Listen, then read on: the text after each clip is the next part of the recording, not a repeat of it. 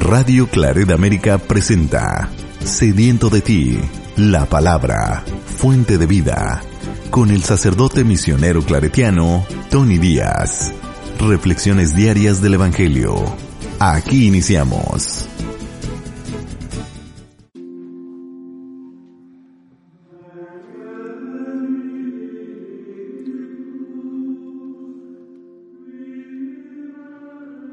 Bienvenidos hermanos a nuestras reflexiones bíblicas de las lecturas del día. Hoy es miércoles de la vigésima cuarta semana del tiempo ordinario. Miércoles de la vigésima cuarta semana del tiempo ordinario. Y hoy celebramos la memoria de Nuestra Señora de los Dolores. Una fiesta um, celebrada mucho en, tanto en España como en Latinoamérica. La primera lectura de hoy viene de la primera carta de San Pablo a Timoteo, capítulo tres, versículos catorce al dieciséis. Querido hermano, te escribo estas cosas con la esperanza de ir a verte pronto. Pero si tardo en llegar, quiero que sepas desde ahora cómo debes de actuar en la casa del Dios vivo, que es la Iglesia, columna y fundamento de la verdad.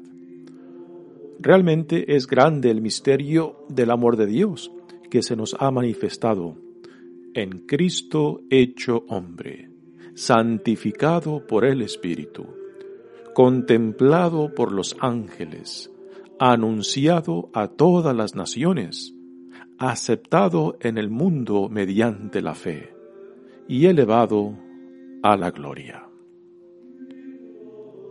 Palabra de Dios. El salmo responsorial es el salmo ciento diez y el responsorio es: alabemos a Dios de todo corazón. Alabemos a Dios de todo corazón. Quiero alabar a Dios de corazón en las reuniones de los justos. Grandiosas son las obras del Señor y para todo fiel, dignas de estudio. De majestad y gloria hablan sus obras, y su justicia dura para siempre. Ha hecho inolvidables sus prodigios. El Señor es piadoso y clemente. Acordándose siempre de su alianza, Él le da de comer al que lo teme. Al darle por herencia las naciones, hizo ver a su pueblo sus poderes. Alabemos a Dios de corazón. El Evangelio de hoy viene de Juan, capítulo diecinueve, versículos veinticinco al veintisiete.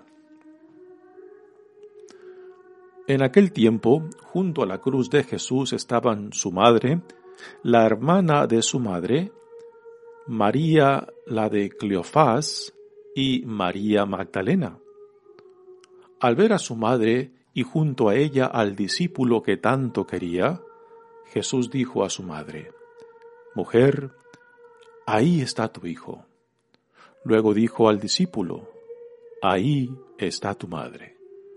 Y desde entonces el discípulo se la llevó a vivir con él. Palabra del Señor.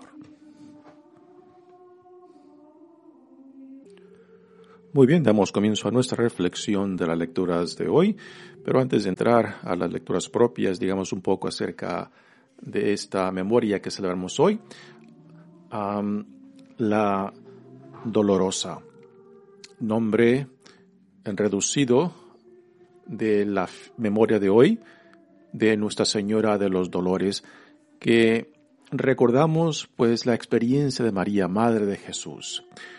La naturaleza nos dice que los, que los hijos tienen que enterrar a sus padres, que primero tienen que morir los padres antes que los hijos, ¿no? Y aquí en esta celebración pues tenemos la experiencia de María, Madre de Jesús, enterrando a su hijo. Y con esta memoria pues nos unimos al dolor de María por la pasión y muerte de su Hijo. Yo creo que no es muy difícil de comprender por qué en la Iglesia, desde el siglo cuarto, ya te, había principios de esta celebración, pero no fue hasta el siglo quince donde formalmente ya la Iglesia celebraba esta memoria en torno a los dolores, al sufrimiento de María por la pasión y muerte de su Hijo. Hoy, hoy día celebré una misa y después de la misa vino una señora llorando, ojos hinchados de llorar. Se me acercó y me dice: Padre, por favor, recuerda a mi hijo que lo enterré hace unos días. Y cuando escuché a esta madre hablarme de su hijo, pues entendí claramente la situación de María, el por qué en la Iglesia esta memoria la celebramos. El dolor de una madre por sus hijos, por su hijo, por su hija. El dolor de una madre de enterrar a su hijo, a su hija, que va contra la naturaleza. Y no es muy difícil de entender el por qué la imaginación de la Iglesia pues buscó crear esta memoria, esta celebración, para recordar el dolor de María, acompañarla en su propio peregrinar tras su Hijo hacia el Calvario, y verlo colgado en la cruz, y verlo morir en la cruz, y verlo que lo bajan de la cruz, y después verla a ella enterrar a su Hijo. Desde el siglo catorce ya se mencionan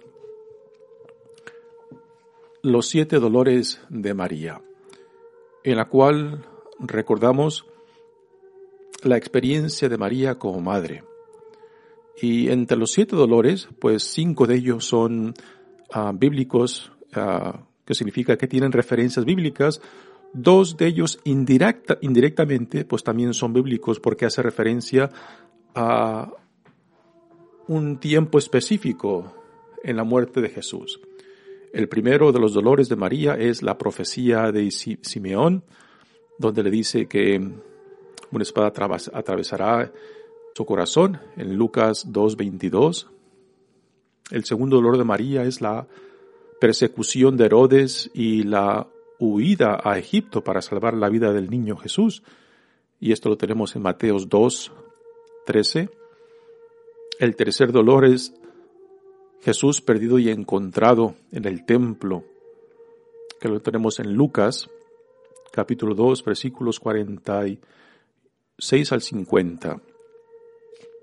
Y el cuarto, María encuentra a Jesús cargando la cruz. Esto no, no tiene ninguna referencia bíblica, pero uh, indirectamente sabemos de que Jesús fue cargando su cruz rumbo al Calvario. Y la imaginación de la Iglesia, pues, pone a María en ese caminar de Jesús al Calvario. El quinto dolor de María es la crucifixión y muerte de Jesús, según el Evangelio de Juan, capítulo diecinueve, versículos diecisiete al treinta. El sexto, María recibe a Jesús bajado de la cruz. Nuevamente, este no tiene una referencia explícita de que María recibe el cuerpo de Jesús después de ser bajado de la cruz. Pero sí tenemos en Marcos quince, cuarenta y dos al cuarenta y seis, que bajan al cuerpo de Jesús. Después la imaginación de la Iglesia pues pone a María ahí al pie de la cruz recibiendo el cuerpo de su Hijo. Y el séptimo es la sepultura de Jesús. Según el Evangelio de Juan, capítulo diecinueve, versículos treinta y ocho al cuarenta y dos. Esta memoria de Nuestra Señora de los Dolores, pues tanto en España como México, Centro y Sudamérica es una celebración muy popular um, que nos une al dolor humano, que nos une al dolor de una madre, que nos une a, a una experiencia pues uh, tristemente uh, muy común en, um, en nuestro peregrinar humano. Y al celebrar esta memoria, pues nos unimos tanto al dolor de María por su hijo como al dolor de tantos padres, tantas madres que tienen que ver morir a sus hijos y enterrar a sus hijos. La primera lectura de hoy viene de la primera carta de San Pablo a Timoteo. Después de que Pablo le describe a Timoteo las cualidades que tienen que tener los obispos o los responsables de la comunidad, um, ahora se enfoca en, en el aspecto del misterio o el contenido de la fe, del cual Timoteo, como responsable de esta comunidad cristiana en Éfeso, pues tiene que mantener intacto y ayudar a esa comunidad a profundizar en este misterio de la fe. Dice: querido hermano, te escribo estas cosas con la esperanza de ir a verte pronto. Eh, recordamos de que Pablo muy probablemente está encarcelado en Roma. Algunos otros comentaristas dicen que quizás él está cerca de Éfeso encarcelado y que por tanto quizás eh, menciona esto de que pronto irá a verlo. Pero la mayoría de comentaristas creen que es en Roma donde se encuentra encarcelado y que Pablo tiene la esperanza de quedar libre y que pronto irá a verlo, y que mientras tanto esta carta que le manda a Timoteo pues la manda como cierto con, con cierto consuelo uh, y con cierta esperanza de que él quedará libre de su encarcelamiento. Dice: pero si tardo en llegar, quiero que sepas desde ahora cómo debes de actuar en la casa de Dios vivo, cómo debes de actuar como líder de esa comunidad que es la iglesia, columna y fundamento de la verdad. Y ahora en esta carta Pablo pues da una, uh, una serie de declaraciones en torno a Jesús uh, que definen el misterio de la fe que como líder de la iglesia tiene que no solamente defender, sino también promulgar y asegurar de que sean fundamentos bien puestos en la comunidad que es la iglesia. Dice: realmente es grande el misterio del amor de Dios que se nos ha manifestado, y aquí viene la primera declaración, en Cristo hecho hombre. Así que Cristo hecho hombre hace referencia a la encarnación y también hace referencia a la preexistencia de Dios, de Cristo en el tiempo.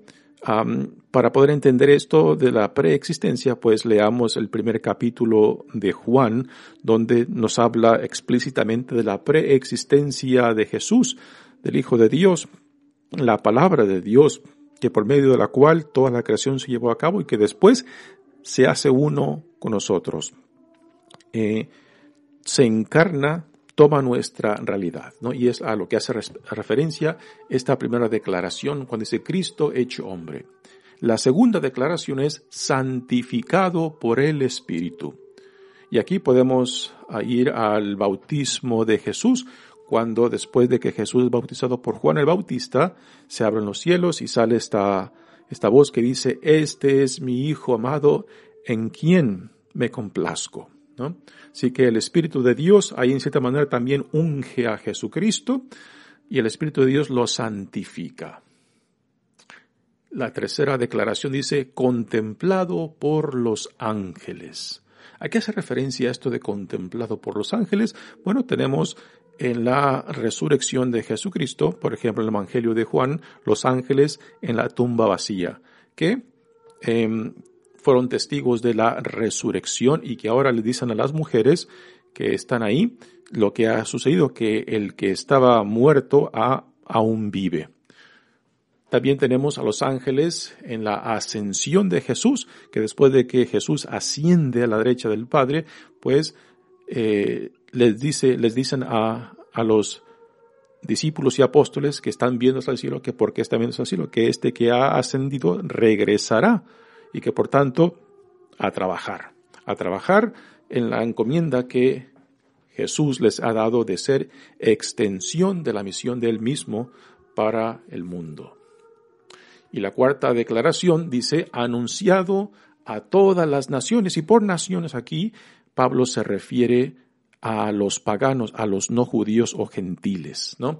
De que la salvación de Dios en Jesucristo se ahora ha ido más allá del, del pueblo de Israel, del pueblo judío, hacia todas las naciones.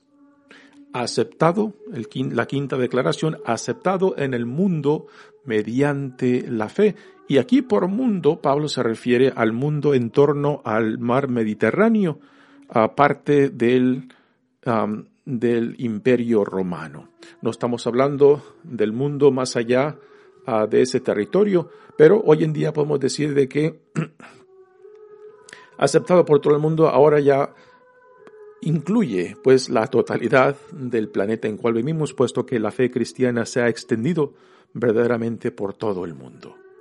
Y elevado a la gloria, la sexta declaración que Pablo hace aquí y hace referencia a la exaltación de Jesucristo, particularmente eh, como la tenemos en el Evangelio de Juan.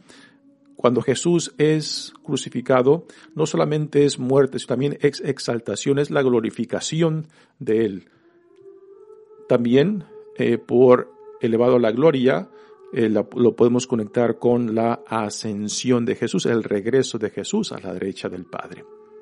Los comentaristas de esta carta nos dicen que quizás eh, estas declaraciones que Pablo hace en torno a Jesús, quizás eran partes de algún himno, himno de la comunidad de aquí de Éfeso, en lo cual eh, se declaran uh, estas verdades en torno a Jesús. Muy bien, pasemos ahora al Evangelio de hoy, que viene de Juan. En verdad había dos opciones para el Evangelio de hoy. Uh, una de ellas es la de Juan, capítulo diecinueve, que fue la que leí, y la otra de Lucas dos, um, que, fue la, que es la presentación del niño Jesús en el templo, donde son recibidos por el profeta Simeón. Yo escogí la primera porque está conectada con la pasión y muerte de Jesús, que eh, pues nos acerca más al tema de esta celebración de hoy, de Nuestra Señora de los Dolores. Uh, María, su, uh, al pie de la cruz de Jesús, viendo a su hijo colgado, siendo tratado de esta forma criminal, terrible, y viendo, viéndolo morir en la cruz, ¿no? Así que esta escena del evangelista Juan pues nos pone a María eh, no como en los otros evangelios sinópticos de Mateo, Lucas y Marcos, eh, donde las mujeres están, dice, están lejos de la cruz. Aquí Juan el, las pone cercas, cercas de la cruz, aún prácticamente al pie de la cruz, y nos dice que están cuatro mujeres junto con el discípulo amado. Es curioso que entre las mujeres que nombra, que menciona aquí el evangelista Juan, pone a María, pero curiosamente el evangelista Juan nunca llama a María por su nombre, simplemente la identifica como la madre de Jesús y nunca le da nombre, ¿no? Sin embargo, María Magdalena aparece con, con nombre, Eh, tanto aquí como en los otros evangelios. Es un, simplemente un, un dato interesante el por qué, el por qué el evangelista Juan no le, no le da el nombre a la madre de Jesús. Así que tenemos aquí al pie de la cruz. En aquel tiempo dice, junto a la cruz de Jesús estaban su madre, la hermana de su madre, María de Cleofás y María Magdalena. Así que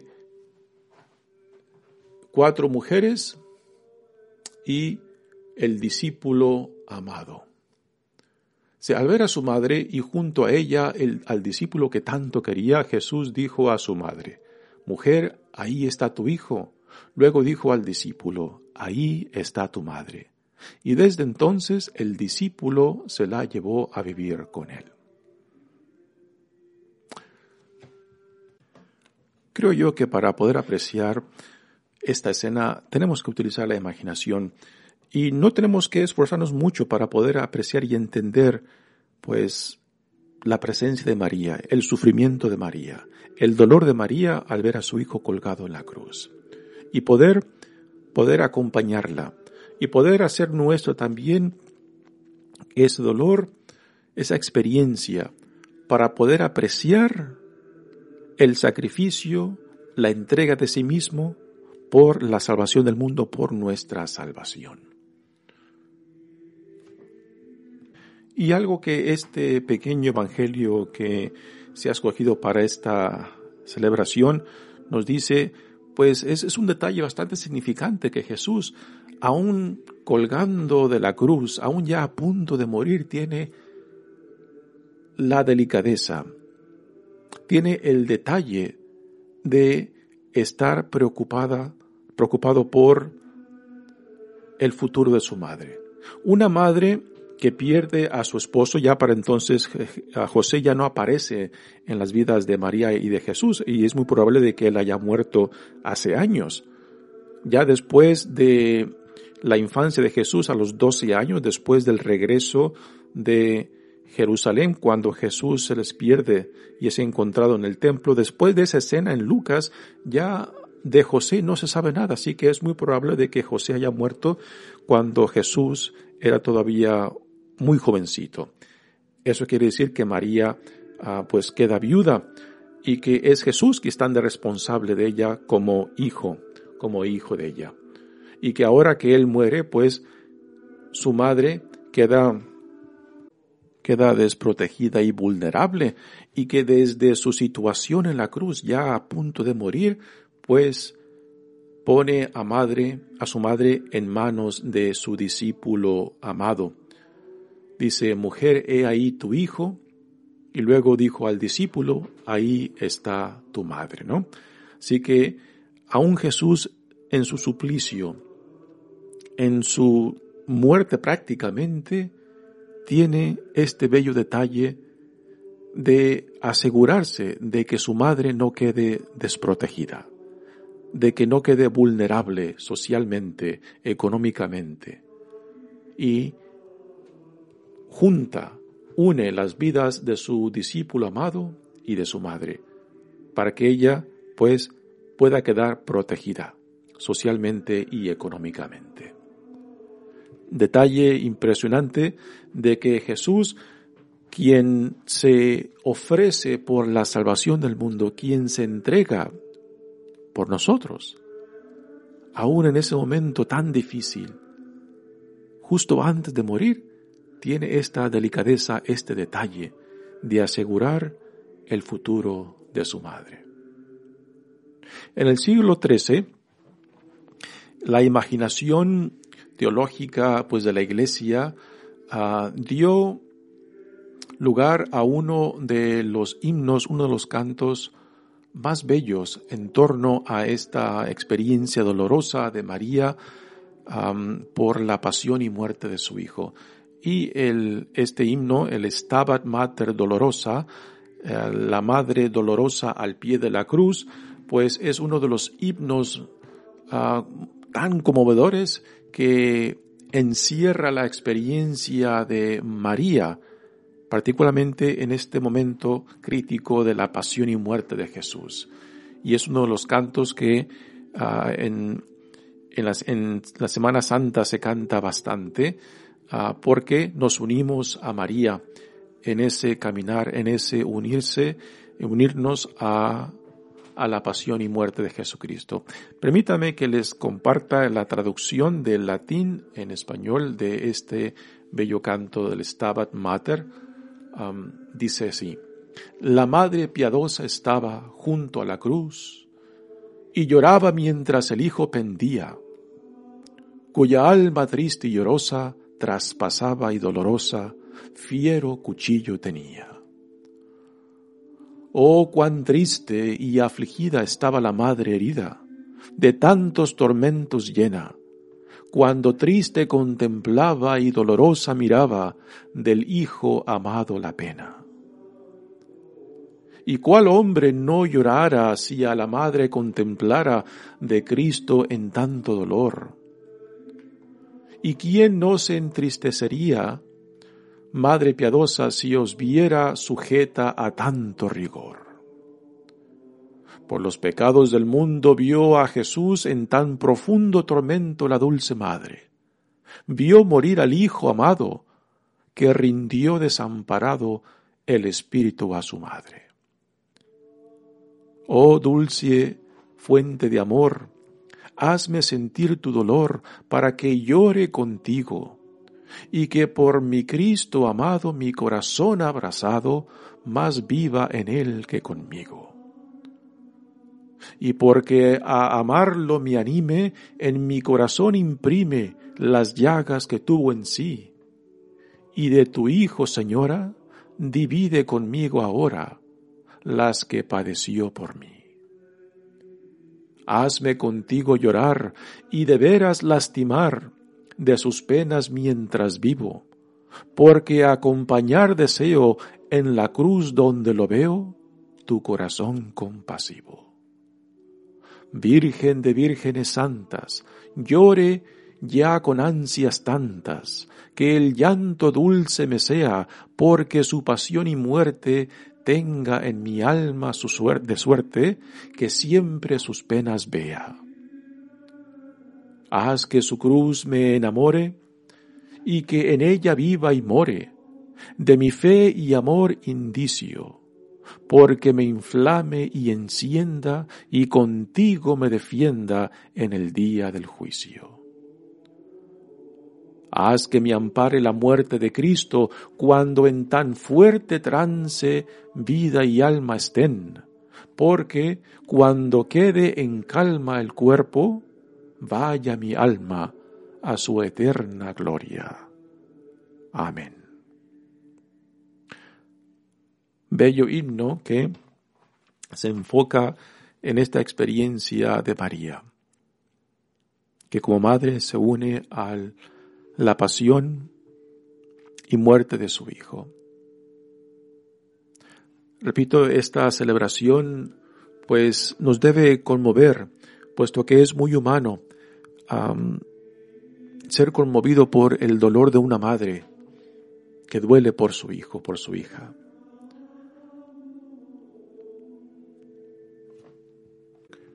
La experiencia humana nos une tanto a María como a tantas madres, pues que ven sufrir a sus hijos, ven morir a sus hijos, ven enterrar a sus hijos. Y la experiencia de María también, pues, enciende no solamente nuestra fe y nuestro amor, sino también nuestra imaginación para poder acompañar tanto a María como a otras madres que sufren, que sufren por sus hijos. Los siete dolores de María, pues también encienden nuestra imaginación para poder apreciar esa experiencia de María como madre. La profecía de Simeón, el primer dolor, la persecución de Herodes y la huida a Egipto de María, José y el niño Jesús para salvar su vida. ¿Cuántas familias por necesidad o por seguridad física no tienen que emigrar?